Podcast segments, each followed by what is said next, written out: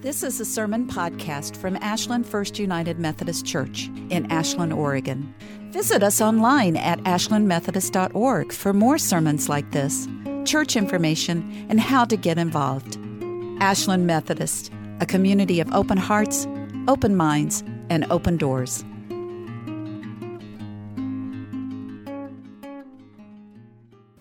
As always, it is my great honor to be worshiping with you and this time to have been given plenty of time to dig into the scripture in order to bring this text to you. Now, I want to start, I think, by a little reassurance. If you'd go back just one slide. This, this picture, I just love all the work that the slide people put in, but I do want to start by saying nobody looks like this. Nobody looks like that.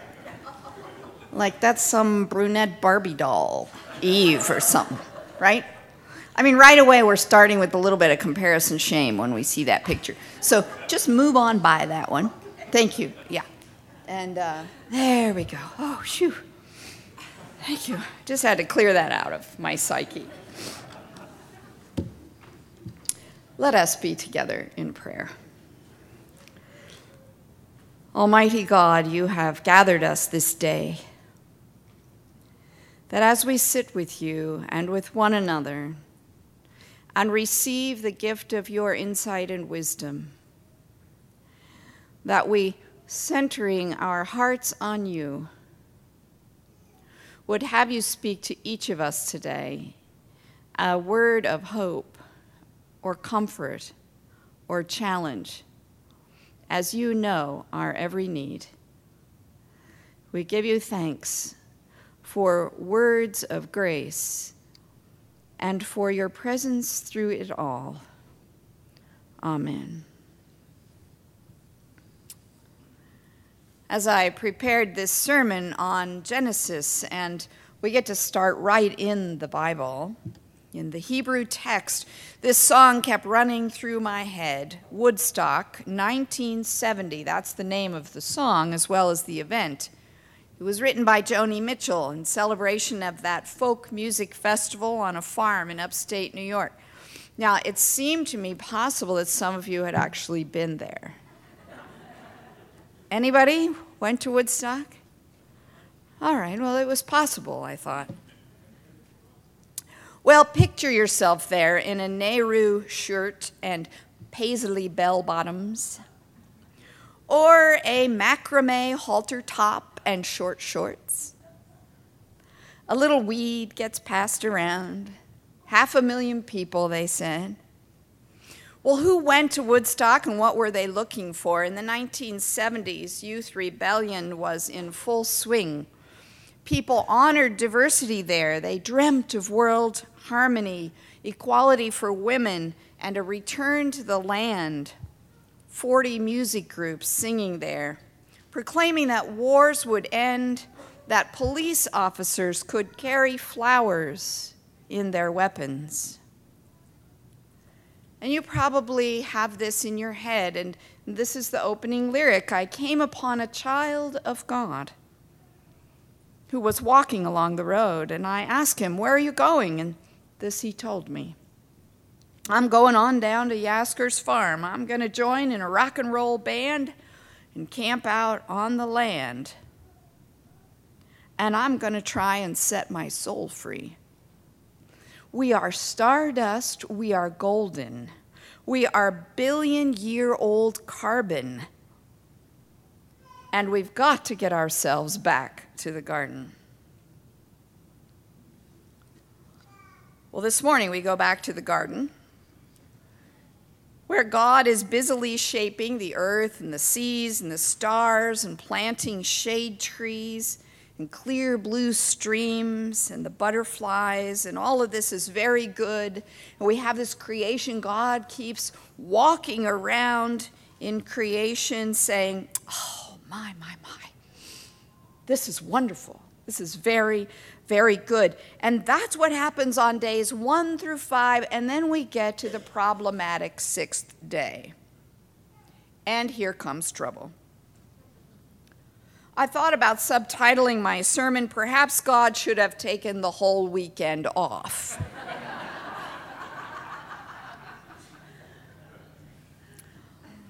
God could have rested on the sixth day. You know, it's Saturday and Sunday. You know, take two days off before you create something as important as humankind. Because when people come along, it gets all bollocksed up. In the symbolic mythology, in the creation story of the garden, this is a place so beautiful that God walks around like a toddler with her first barefooted freedom on a plush green lawn. In the garden, promise and potential is everywhere. And so God forms Adam and Eve from dust and clay. Voila! They are gorgeous and they are naked, and they are unashamed. And they are made in the image and likeness of God. They have godness in their very beings. Now, I want to note that the Hebrew texts were set down after years of oral storytelling.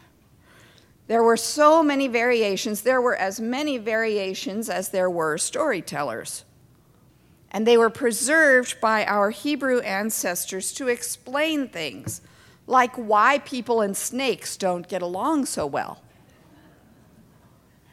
I went to a, a, zoo recently, actually, and you know why snake? Why you're afraid of snakes is because snakes are actually afraid of you.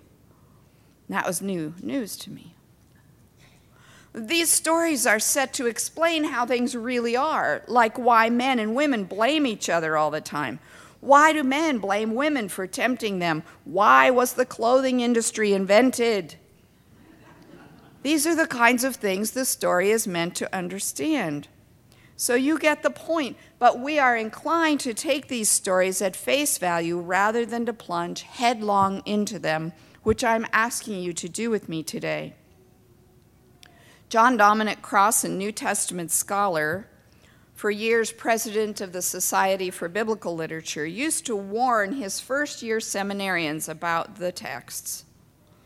He says, It's not the case that those ancient people told literal stories, and we are now smart enough to take them symbolically, but that they told them symbolically, and we are now dumb enough to take them literally.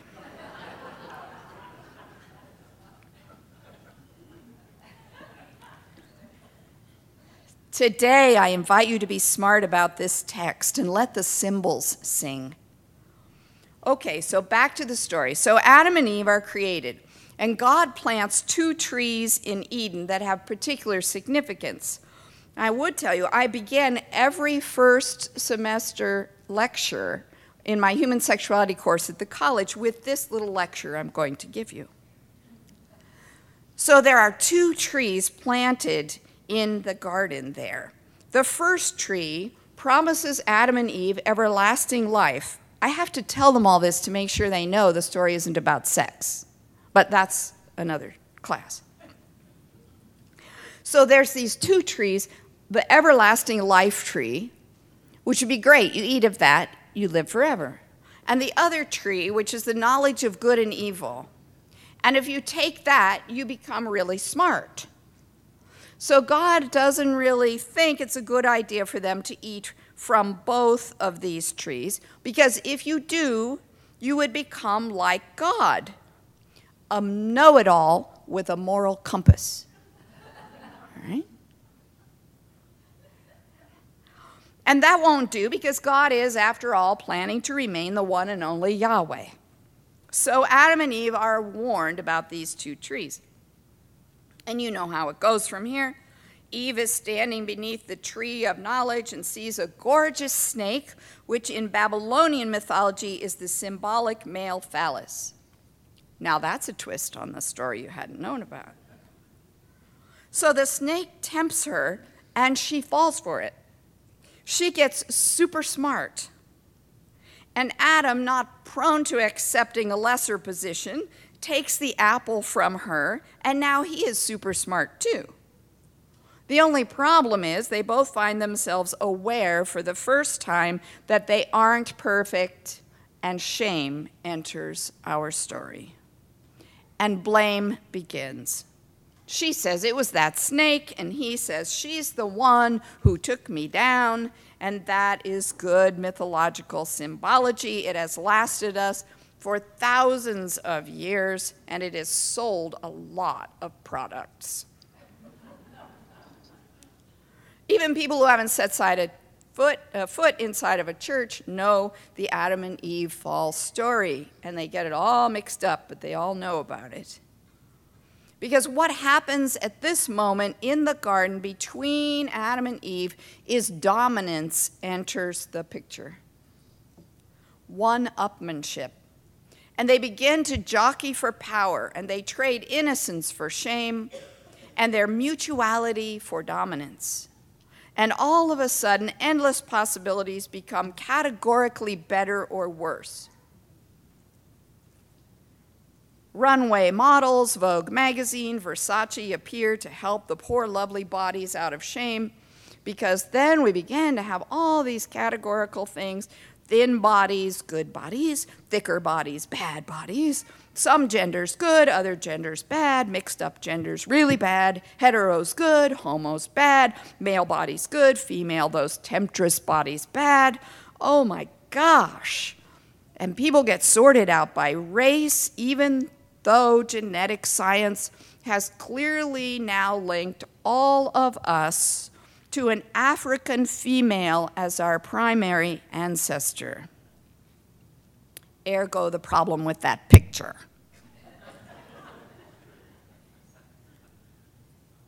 the pattern of dominance emerged once shame and blame were introduced in the garden.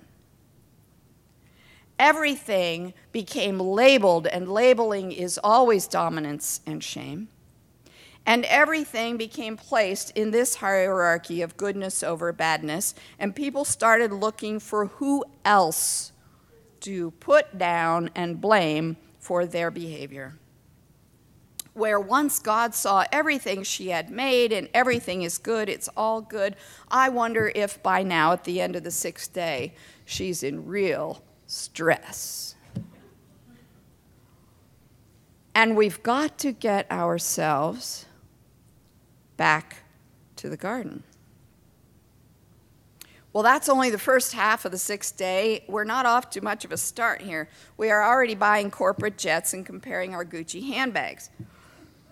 But there's still more to the text. The animals are created here, and just before Adam and Eve take the fruit off those trees, they are told by God to, and here's the Hebrew word, veyirdu, V E Y I R D U, and it's a Hebrew word. We can't get around this word, meaning subjugate or dominate all other creatures in the garden. God blessed them and said to them, This is what my father threatened to say at my wedding be fruitful and multiply. Be fruitful and multiply and fill the earth and subdue it, and have dominion over the fish of the sea and over the birds of the air and over every living creature that moves upon the earth. And God tells Adam and Eve to dominate the earth. Big mistake. Or remember now that the story explains what the Hebrew people were seeing around them people dominating the earth. It explains the oppression of slaves, women's abuse, war over land ownership, and more and more of the destruction of people and the earth and the planet. We, in this storytelling, recognize what has already happened outside of Eden. And then I learned in preparing this sermon something I didn't know, which is conservative Christians have what they actually call the dominance mandate. In this theory, we humans are supposed to, for those who read this literally, use and abuse the earth and dominate it. We can use it until it is up, they think, because God gave it to us and they interpret this to justify abuse and power hierarchy. God above humanity, humanity divided by genders, white skins over brown skins, children dominated by adults, and the earth under the ruinous dictates of human greed. All of it deforestation, fracking, the planet heating up, the humanity in avoidance, all of it. And they believe that it is the humankind position, the right of humankind to name and dominate the planet. Well, I was reading recently that in Oregon, in our Eden here, the Bureau of Land Management and the Forest Service has increased timber sales in our fragile ecosystems and they rebranded things. The other thing we got good at doing is just naming it something else and then we can dominate it. Because clear cutting is now called regeneration harvesting, and logging roads are now called transportation management. And the killing of rare species is documented as incidental take. We are using the language of war to profit from the earth. And remember how we also renamed nuclear weapons peacekeepers? We are crafty in our dominance.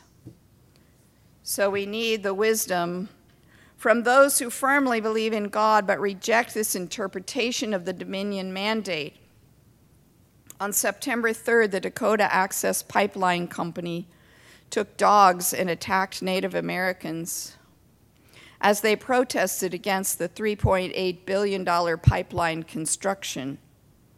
And I learned this morning, thank you to Marie, that one of our United Methodist pastors in Oklahoma, Reverend Anita Phillips, uh, is, and her congregations of people, uh, some indigenous and others, are all part of this movement. If completed, the pipeline would carry 500,000 barrels of crude a day from North Dakota's Bakken oil field to Illinois. The project has faced months of resistance not only from the Standing Rock Sioux tribe and members of nearly 100 more tribes from across the US and Canada. We are being called back to the garden. In the garden, we were created with goodness and beauty. I feel overwhelmed when I face some of these things by the smallness of my own life in the garden. When it seems that the planet is already bought and sold, and seeds are owned by companies rather than farmers. And I need to be with animals in the natural world on a regular basis so I can maintain hope. Well, we have a Methodist seminary in Ohio, Methesco in Columbus. It's on 80 acres of land, and they have developed a degree now in the opposite of the dominance mandate in eco theology. And they have turned the land there, that 80 acres, into garden. And with all the food there, they supply their own campus and the neighboring communities. They say eco theology focuses on the interrelationship of religion and nature, particularly in light of the environmental concerns of our day. It starts with the premise that a relationship exists between human religious worldviews and the degradation of nature, both its destruction and its possible co creative liberation. When we see the natural world as a source of power or wealth, we are already in a downward spiral of shame and blame. But when we see ourselves as given the right by God to subjugate others, whether that's plant or animal, human, when we do that, we are already in sin. Say it with me this time, and we've got to get ourselves back to the garden. As a funny side note, my colleague Bill Jacobs recently found that there was this old guy named Dan Parmalee. Parmalee. I think you have to say it like that. A hunter and a trapper. Uh, in the 1800s, he lived all alone outside of Kankakee, just west of the Indiana state line. He claimed to his dying day that he had found the biblical Eden on an island in the middle of a swamp. His proofs included apple trees, petrified serpents' heads. Oh, and Dan claimed to have seen Adam and Eve there, along with deer, bear, and fur bearing animals and wild fowl by the thousands. And it was an attraction, all right, a tourist stopover. Well, I'm sorry to say you can't go there anymore. That's not the way we can find our way back to Eden. They sold it at auction in 1901. So I think we have to create something else. As Joni wrote, maybe I could walk beside you because I've come to lose the smog. You know, 94% of the people of the world live in dangerous air, live and breathe dangerous air. 94%. I took that quiz on the New York Times, I got it wrong. I said, oh, maybe a third of us. It's 94%. So maybe I could walk beside you because I've come here to lose the smog and I feel just like a cog in something turning. And maybe it's the time of year or maybe it's the time of humanity. I don't know who I am, but life's for learning. We are stardust. Say it with me if you know it. We are golden. We are a billion year old carbon, and we've got to get ourselves back to the garden. This week, take one action step to lift someone up, to challenge some bully you know, egotistically set aside your consumerism.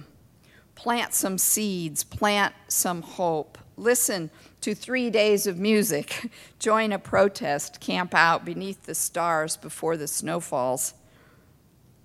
Write it down right now or put it in your mind the one thing you will do to get yourself back to the garden this week. Because in the garden, as it was intended to be, God sees and knows that subjugation wasn't quite the right word to use and that dominance was sort of a bad translation. What I meant was, she says, be responsible for it, take care of it, be protective of it. She also promises to welcome us back to the garden where all day long, every morning and every evening, life is sacred. Amen.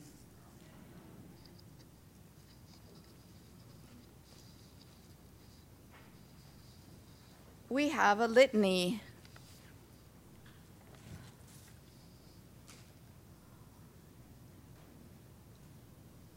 Perhaps you'll stand if you're comfortable doing that.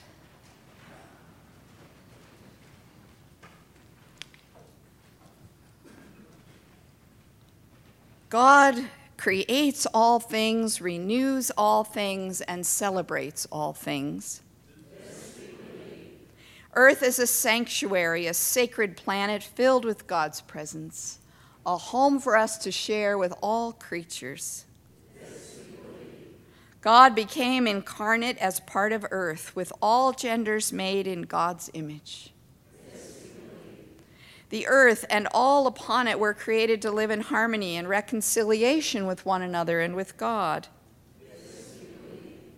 God commanded us to renew all creation, restore the cities we inhabit, and to overcome dominance that destroys the earth and impoverishes people.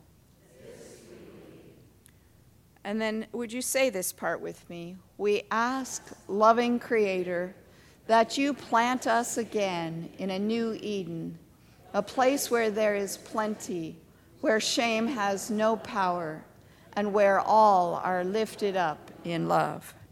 Amen. You may be seated.